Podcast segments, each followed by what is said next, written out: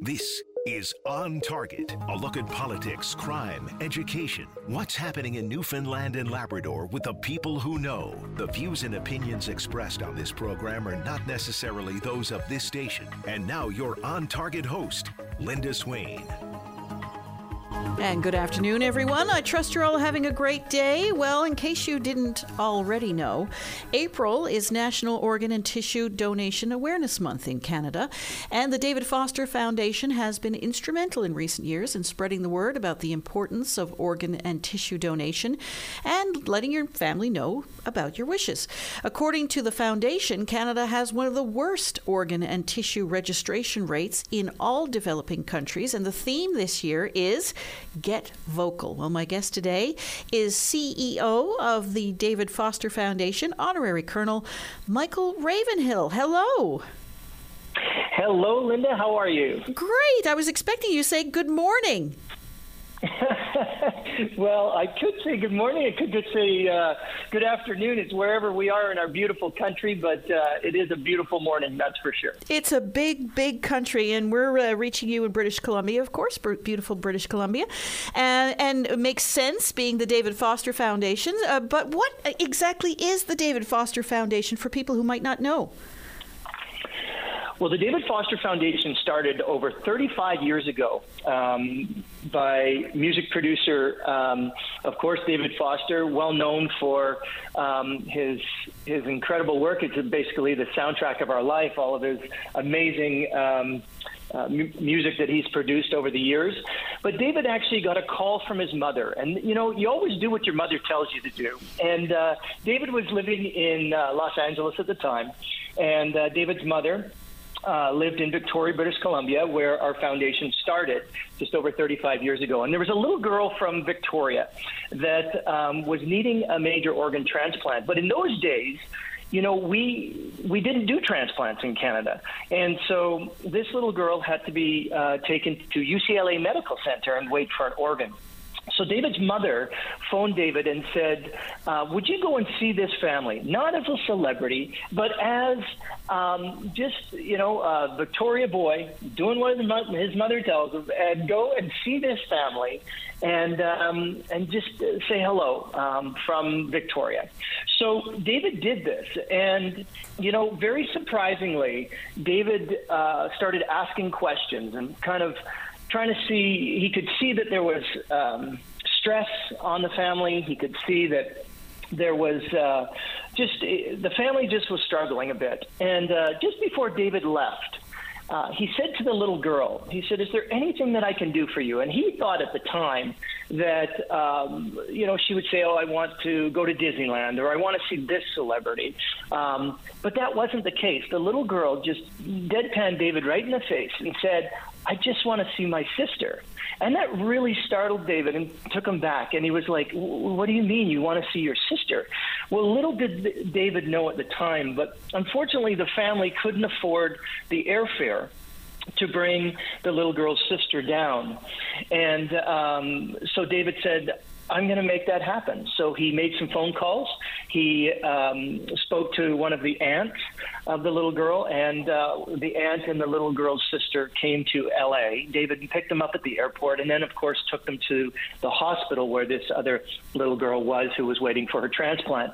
David said, when the two of those eyes met from those little girls, he said it etched in his heart forever. And he said, This is going to be my foundation, and there will never be in Canada that will go without these financial resources to keep the family together. And so, our foundation, very simply put, is we provide financial assistance to families of children that require major organ transplants for all their non medical expenses food, clothing, transportation, accommodations, uh, flights, mortgage payments, car payments, you name it. We're going to do that. We're going to come alongside them, take away their financial stresses so they can focus all their attention beside their child. And that's where it needs to be. Right, because the organ donation wait list can be quite long. You often have to travel long distances. Canada is so uh, spread out and disparate, and, and you know the places where these transplants are happening are might not necessarily be in your neighborhood. You know, uh, that's so true. You know, we have uh, five uh, children's hospitals across the country. Um, of course, the biggest one would be in Sick Kids in Toronto.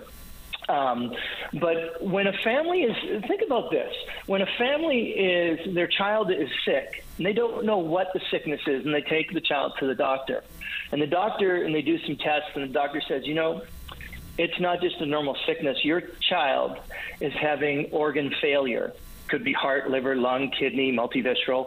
Um, and we need to fly your child to a sick children's hospital and care for them now and put them on a transplant list so that, that we can do a transplant for them. And at that moment in time, you know, I, I'm a I'm a father of two daughters. I have three grandchildren and one more on the way, and I can't even imagine thinking about what that looks like um, or feels like, I should say. I definitely know what it looks like because I've been with the foundation almost 30 years. But what it feels like when a, a parent is given that news, because what happens, Linda, is um, normally there will be um, one income that's, that has to stop because that parent has to go with the child to the transplant hospital somewhere in the country. And then the other family member, parent, will stay at home uh, with the children if they have it, or just trying to keep to keep the wolf away from the door, basically, and, and pay all the bills. Now, put that into another mag, uh, magnify that even more when you have a single parent then they have to stop their work. Then there's no income. But what happens is when this scenario takes place, it doubles the expenses, but now they've lost their income. And here's a stat that's just staggering, and it really affected me at the very beginning, and it still does. It keeps me up late at night and gets me up early in the morning. Is the fact that 85% of families will end in bankruptcy or divorce if we don't step in because of the financial pressure that that family is under, and it's just it's it's intense. And so that's our that's what we do. We try to come alongside these families and take away as much pressure as we can from the financial side so that they can focus all their attention beside their child and that's where it really needs to be. What struck me when you were uh, telling the story about uh, how this all got started was 35 years ago there were no transplants being taken taking place in Canada? ma- major organ transplants. And so um, that's, and now, of course, we've come such a long way. Canada is, is a leader in organ transplantation um, in the in the world. One of the one of the big leaders, of course, with the United States, of course. Um, and uh, but in those days, no. And so, you know, you, you were flying, you know, you were flying people all over the place to, to try and get the, the, the transplant. So now it's uh, we, we're grateful because Canada has so many great medical um, uh, hospitals that are actually doing transplants now. So um, yeah, amazing, isn't it, when you think how far we've come in 35 years? It really, really is. Any word on what how that little girl's doing now? Um, well, unfortunately, um, she passed away. So, but um, you know, you know, here, here's what we say: we've we've helped over 1,400 families. Unfortunately, um, not all of them uh, have survived, but we try to be there um, for these families and also try to uh, be there for these children um, while they are going through this process. Because let me also touch on something here, which is really critical that, you know, when the family goes through this situation, we have, um, you, you could actually, the child could get the organ and survive but what they're faced with is maybe a family that's been fractured and it's now divo- the family has the parents have divorced and the family is broken. So they could come back whole as in a body as they've got their organs and then they come back to a broken family. And they carry that weight these children the mental health side of it. Um, they carry that um, for years and years to come thinking that th- it was their fault. But of course it wasn't but they carry that. And so you know we're trying to do everything we can to keep the family unit together and save children's lives. My guest today on On Target is CEO of the David Foster Foundation, Honorary Colonel Michael Ravenhill. We'll be back right after this. Join us for On Target, one hour in which Linda Swain examines topics that mean the most to you. On Target, weekday afternoons at 1 on your VOCM. My guest today is CEO of the David Foster Foundation, Honorary Colonel Michael Ravenhill. And Michael, you were just outlining how David uh, got involved in all of this and how he put together this foundation. But you've been involved with them for about three decades now. How did you get involved? Well, that's a wonderful story. You know, um, David was putting on in the early days in Victoria. Uh, David would do these wonderful celebrity softball games, and um, they would bring out all the stars. There was probably thirty or forty stars that would come out and um, and play the sport uh, together. A wonderful um, fan favorite, and then from there. Um, after that, they would go and they would have a concert and um, with that uh, concert, of course, they would raise money. Well, at that time, I had a um, entertainment and uh, production company, and I was asked um, if I would volunteer, uh, help volunteer for it, which I did. Um, I I love the cause. Um, and actually, everything that uh, my wife and I do is is uh, it's interestingly enough is child related. So um, maybe that started at such a young age with my parents um, and all their um, philanthropy work and so forth. But so I did. I started it. Um, I volunteered uh, at that event and then continued to volunteer. Uh, with a wonderful uh, committee and board for many years. I was a volunteer with the foundation for uh, almost 18 years and uh, and then uh, became um, CEO. Um, well, actually, before that, um, I was um, a board of director, and then became um, the president of the foundation. And then David and I took the foundation from a Western Canada foundation to a national foundation, and then um, uh, I became CEO um, in 2010, and uh, that's where we are today. So it's a wonderful ride. I tell people a lot of the time, um, you know, David has an amazing career, um, but his his passion and his life legacy that he wants to live to leave is his foundation, not necessarily his music and all of the great work that he's done with some of the incredible artists. But his whole desire is to actually leave uh, a life legacy, and that's the foundation. Well, it's amazing uh, work that uh, you and the foundation are doing, and I was most surprised because we think of Canada as very, a very progressive country, a great place to live, but uh, we're not doing so well when it comes to organ and tissue registration rates. Why is that? You know, that's such a great question, and it's one that, that I, I get frustrated, I, I have to admit, um, over the years because – you're right, Linda. We have one of the greatest countries in the world, and whenever there's a need, our country steps up, wherever it is. And, uh, you know, we we have an education and awareness. Um, I think uh, lack of education and awareness, even though there's many organizations trying their best to get the, the message out. But I, I think it's, you know, and, and educating at a younger age um, is important you know, we have we also have a we have a fractured system in our country. Every province has a different registry, um, different way to register. So it's not one uniform, you know, united system. It's not one system for Canada for a national registry. It's not one place to go, and there's a lot of confusion when people. Um, move from province to province. They think that oh, you know, they they registered with their driver's license in one province, and then they think that it follows them to the next province, and it doesn't. So then they have to register again.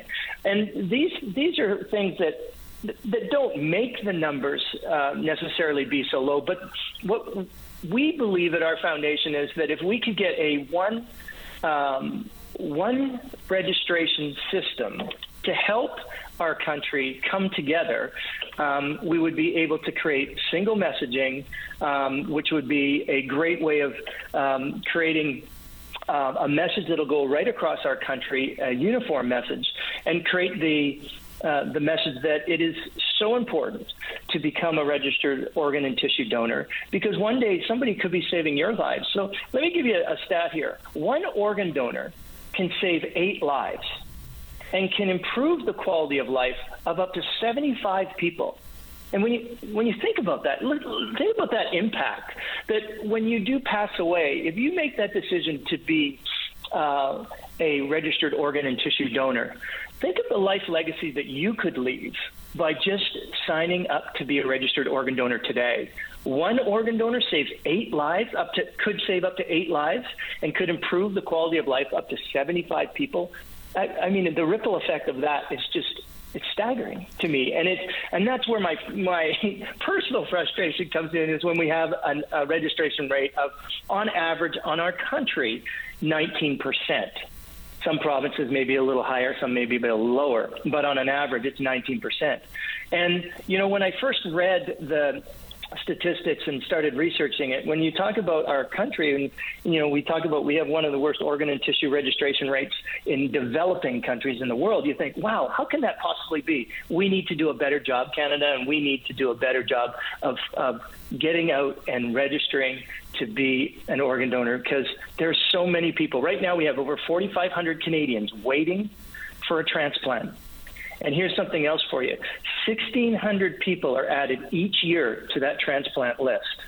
And if you if you take take those numbers down a little bit, it works out to roughly five deaths per week, or one death every 30 hours, all which could be avoided if we just increased our organ and tissue donor registration rates.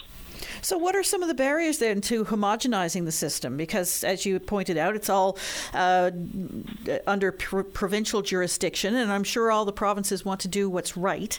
Uh, how can we get that all on an even playing field? Well, you know, that's um, it's easier said than done and um, we're working on it um, uh, with our, at our foundation. We're working on it. Uh, we're trying to speak to each province. We've actually um, invested to um, build a national registry similar to the one in uh, United States. Donate Life America has a national registry now um, uh, in the United States. In Canada, we have um, just formed Donate Life Canada, and we are working towards that. And that, that would be the end goal is to have one national registry. But I think it's working with each province as well. They have their own systems and they have their own registries. And in some provinces, they're working very well, and in other provinces, they're not. And um, it can it can be a you know we, we we would like to think that there is a there's a hybrid that we start with and um, we all come together to try to build um, on the messaging to keep a, a consistent messaging. Um, also, to, to, get rid of the myths out there because a lot of people, um, you know, have a fear of maybe being a registered organ and tissue donor um, because of you know unfounded myths and, and just you know bad information that's out there and and and fear. And fear is a big motivator, um, it, uh, you know, and it's hard sometimes when you're filling out those forms. It's kind of acknowledging, uh, confronting your own mortality, and some people are a bit, you know, nervous or squeamish about that. Uh, but what should it be? Should it be like Australia, mandatory? Should it be opt out? I think it's opt out here in Newfoundland and Labrador. Yeah, wonderful question, and that that debate continues to to come up on a regular basis. Is it opt out or is it opt in? Which is better? Um, you know, some some statistics show one is better than the other, but you know, for us, it really comes down to um, whichever will save more lives is the better way. And and really, you know, um, if you had an opt out system, I you know opt out, um, the registration rates, uh, of course, are higher. Um, uh, because you have to actually um, give your um, you're opting out. You know, you have to actually sign to opt out. But it really comes down to more in education, and then the system itself is making sure that um, the system works cohesively together, so all the provinces come together and, and, and exchange information, which which they do, but it's it's not necessarily centralized, and, and that's what we're talking about: is how do we centralize this and make it more um, cohesive, make the messaging uh, more consistent and on point, um, instead of having you know every province having a different message and a different you know a different marketing approach, which is not wrong. It's just you know how do we how do we how do we do a better job? And that's really the question, and, and that's something that I constantly am asking our our staff as well. At how can we do a better job to educate um, the general public, the, our Canadians, um, of the need and the importance to become a registered organ donor. And once we do that, and if we continue to keep doing that, we have great partners like yourself that just um, you know want to ask the questions and get the information out so that hopefully you know information is power and hopefully this will stir along um, some people to say yeah you know what? This is what i want to do and i would love to be a part of the solution. And let your family know because ultimately i suppose they're the ones that make the final decision. You know that Lynn is such uh, an important part. Um, you know, when you sign your register, when you sign to be a registered organ and tissue donor, um, that's great. We always say, you know. Um, post it if you if you want. Um, share it with your friends. Tell them how what you've just done. Um, you know, becoming an, uh, an, organ donor and share share your wishes with your family is absolutely critical. Because here's a scenario: um, say it's a family of five, and the father um, may have um, just passed away. And there's four others that are left now grieving of the father's death. And now, if all of the family knew that his wishes were to donate his organs and tissue um, to save other lives, then that's an easy decision at the bedside during the most stressful time of their life um, and, and sad time of their life. But if they all don't know that, and say three of the four that are still remaining believe that that is what their dad wanted, but the other uh, sibling said, I, I don't know, I didn't, dad didn't talk about that. Unfortunately, what happens is the medical staff are not going to go and push really hard because this is a this is a tragic time or a sad time in their life. They're not going to make it even more uncomfortable so they will unfortunately have to back away from that situation, um, and therefore that life won't be able to um, fulfill the wishes of, of, the parents. So you know, if one person could uh, essentially trump all the other family members because you know if, if there's unrest there at the family at the bed you know when the person has passed away you know the, the medical team is not going to you know be pushing really hard on that just out of humanitarian you know just out of their um, you know they don't want to put the family through that. So. Well, indeed, because it could cause some real strife. So I suppose you know they just back away. But if everybody's in agreement, yes, Dad wanted this. He felt very strongly about this. Uh, we think it's the right thing to do, and it, it, will bring some good out of this terrible tragedy that we're in, enduring right now. Right, exactly, and and you know I I, I sit with uh, many families that are going through, um, you know, the the transplant process, um, pre, during, and post, and and you know.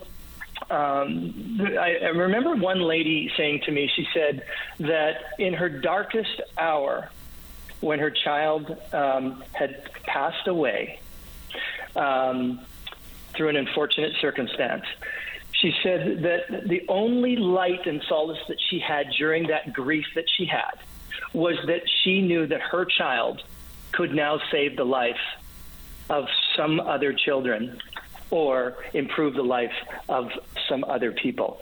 And so she said, you know, that's where she felt that if only people could understand her feeling of what she just went through and then be able to transfer that emotion to from grief to as she's living her life now, knowing that her child didn't die in vain. The child actually now has saved lives and improved lives. Um, it just, you know, I, I, I can't even imagine it. And as a mother, you know, you think about other mothers and you want to bring comfort to other mothers as well. That's my thoughts anyway, you know. Um, my guest today on On Target is CEO of the David Foster Foundation, Honorary Colonel Michael Michael Ravenhill. And um, when we come back, I want to talk to you a little bit about waitlists in Canada uh, right after this. Got plans for midnight? Bring your VOCM along with the best soundtrack for every night, anywhere. The VOCM All Night Show, midnight on your VOCM. And we're back. My guest today is CEO of the David Foster Foundation, Honorary Colonel Michael Michael Ravenhill, and uh, we've been talking about uh, this is. Organ and Tissue Donation Awareness Month across Canada. And uh, one person can help to save the lives of dozens of people. It's quite amazing. So, what are wait lists currently like? Well, you know, th- that's an area that um, is, of course, going up and down every year, but not not a large amount. Uh, we're about 4,500 Canadians right now that are waiting for an organ transplant. And um, about 1,600 people are added each year on that wait list. And, you know, the wait list could be um, or the wait time could be anywhere from um, a couple weeks to over a year, or even in some cases years. So this is when it's it, it, there's a there's a there's a financial component to that and a health component to that to our country because when you have somebody that's waiting for a kidney or a liver or um, a heart or a lung or any of those th- that the medical system is taxed as well for such a long period of time, while that family also is um, has the burden and the stress of waiting. I mean, can you imagine that you, you're waiting on a, on uh, the transplant list, and if you think about it, it, it's you're just waiting for that call, or you're waiting for that um, that one moment that the doctor comes into your hospital bed.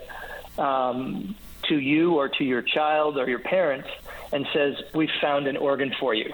I mean, I, I, I've sat with many a family that have prayed day in and day out for an organ to come available for their child, and their child's health is going down and down and down, and then their child unfortunately passes away because an organ didn't come available. And that to me is this one of the saddest parts of my job and um, is that when we don't succeed and we don't find the organs for these children that we're helping, um, when we know we can, um, if only more people became registered organ donors. Is it harder um, for children on the wait list? I mean, you know, children typically don't die suddenly, if you know what I mean. They don't tend to have strokes or those kinds of things, if you hmm. know what I mean. Um, is it harder? You know, that's a great question. I, I don't really know the answer from a statistical point of view um, if the wait lists are longer or not um, for children versus, um, you know, uh, teens versus adults. Um, I just know that statistically, um, the wait times um, here in Canada um, and also um, in other countries uh, when the registration rates are low, the wait times are very are very long. Are there or can be very long? Are there certain types of illness that you know predominate? Uh, you know, uh, what are people mostly waiting for? Is it heart, kidneys, lungs, mm. something else? Yeah, kidneys, livers are probably the the bigger ones.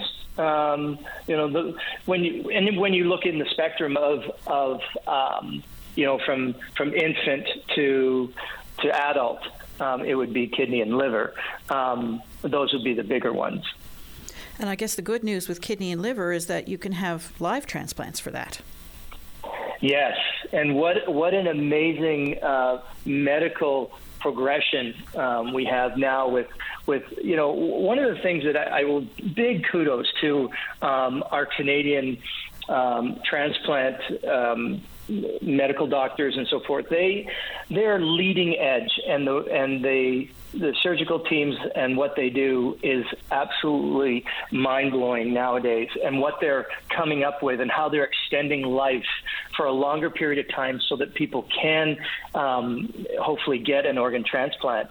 I mean, when you're looking at uh, for heart now, it's called there's a Berlin heart, which is a mechanical heart that uh, mechanical pump that's outside the body and it's connected to the heart. And uh, you know, we have some of our kids on them right now, and they're in a little backpack that they carry around with them, and their heart is so weak that it can't pump its own blood. So this mechanical pump, or we call it, you know, it's called the Berlin heart, can actually pump the blood for the child while they're waiting for a transplant. It's amazing. And otherwise, the child would have died a lot earlier.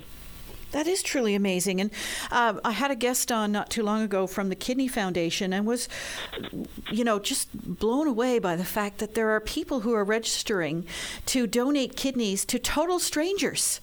Uh, it, mm-hmm. it just amazes me. Yeah, and that is a that that in itself talks about you know how amazing people uh, are when they unselfishly say, you know, I want to save a life. I don't know the person, and I don't care about knowing the person. I just want to save life. And so I have something that's healthy. They don't. I'm going to give a part of my organ to them. Um, I, I find that just to be probably one of the, the greatest things that mankind can do um, is is to, to give a living to be a living donor. Absolutely. And uh, when we were up to another break, but when we come back, I want to ask uh, how people can register, how people can support the David Foster Foundation when we come back right after this. My guest today on On Target is CEO of the David Foster Foundation, Honorary Colonel Michael Ravenhill. We'll be back right after this. Take a break. Join us weekdays from 12:30 to 1 p.m. as we discuss anything and everything that's happening now. It's all on the table during your VOCM lunch break. My guest today on On Target is CEO of the David Foster Foundation. Foundation, Honorary Colonel Michael Ravenhill. Uh, he is with us from British Columbia, and April is National Organ and Tissue Donation Awareness Month. And Michael, like all things, we we seem to ask this question every single day: uh, Was registration affected by COVID? Um, you know, that's a wonderful question. You know, yes, unfortunately it was, but I think everything was affected around the world with COVID, as we we have found ourselves. But in 2020, registration was down 39% due to COVID.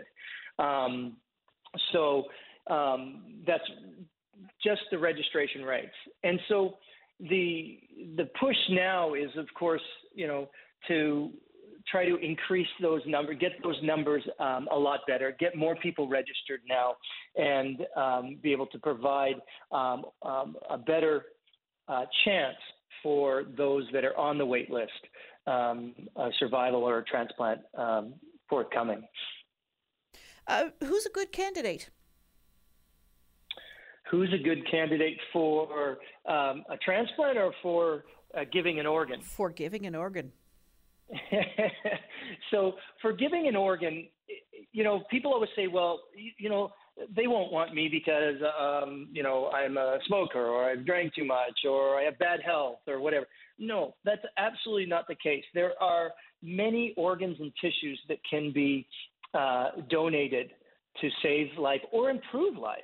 You know, if you think about just just one uh, that you think about from a tissue, um, a burn victim, they need to go through many skin grafts to be able to be um, to be healed. So that would be one. So there is there's no no one is too young eh, or too old, we say, um, to become a registered organ donor. Do you need to update your registration? Let's say you register, you're in your 20s, you're fit, you're um, all, all is good, and you know over time you might develop heart or kidney disease yourself. Do you need to update the register, or does it matter? Well, I guess first of all, I would say is please just register. Then number two would be, you know, as you progress in life, there may be uh, you may have health um, health conditions that will stop certain organs from maybe being transplanted. But that's the medical team's responsibility, and they know that, and they would be able to assess that before they ever did any transplants um, or or organ or tissue um, uh, transplants. So I think that um, you can go back in. You can change if you want um, on you, on the registry. You can say that you want certain organs or not. Um, so it really is a personal choice, and that's one of the biggest things we always say is, you know, it's a personal choice to become a registered organ and tissue donor. You can also say what you would like to have um, donated, um, whether it's to uh, medical science or whether it's to transplantation. So, how do people get registered? And I suppose it's different in different provinces, and no doubt you've got it all in front of you or know how to get it. But how do yeah. people get registered? Well, right now we've tried to simplify that. Um, you, you, can you know, there are multiple ways that you can support our foundation, but you can also support uh, during National Organ and Tissue Donor Awareness Month. The first one would be go to davidfosterfoundation.com, and then you can actually click on Become a Registered Organ Donor. And there, we actually have a map of the country. And you can click on each geographical area on the country, and you will actually go directly to the registry. It takes only about two minutes to register, and together, you know, we can make a significant change if more and more people decide to do that. Um, that's the that's the first one. Um, you know how they can do it. Then DavidFosterFoundation.com has a tremendous amount of information too about transplantation and and the stories. We have a wonderful array of stories for of our families. Um, and see, you know, what they've gone through, and and uh, there's some great videos. Bring some tissue because some of them are are absolutely heart heart wrenching. Um, but also register to become an organ donor and then share your wishes, as we've talked about, Linda. That's so, so critical. You can follow us at, uh, at David Foster Foundation on Facebook and Instagram, and we continually update each month um, information and statistics and, and so forth. And of course, uh, to circle round again, uh, the David Foster Foundation uh, helps families. That's that's your primary goal, I suppose. It's not just uh, raising awareness, but it's also to help families. So there's no doubt there's people listening today who have someone in their lives who may have to face this soon, uh, or are facing it now. And what kind of help does the David Foster family, uh, David Foster Foundation provide? Well, the David Foster Foundation provides financial assistance for all families of children that are requiring major organ transplants for their non medical expenses food, clothing, transportation, accommodation, uh, mortgage, car payments.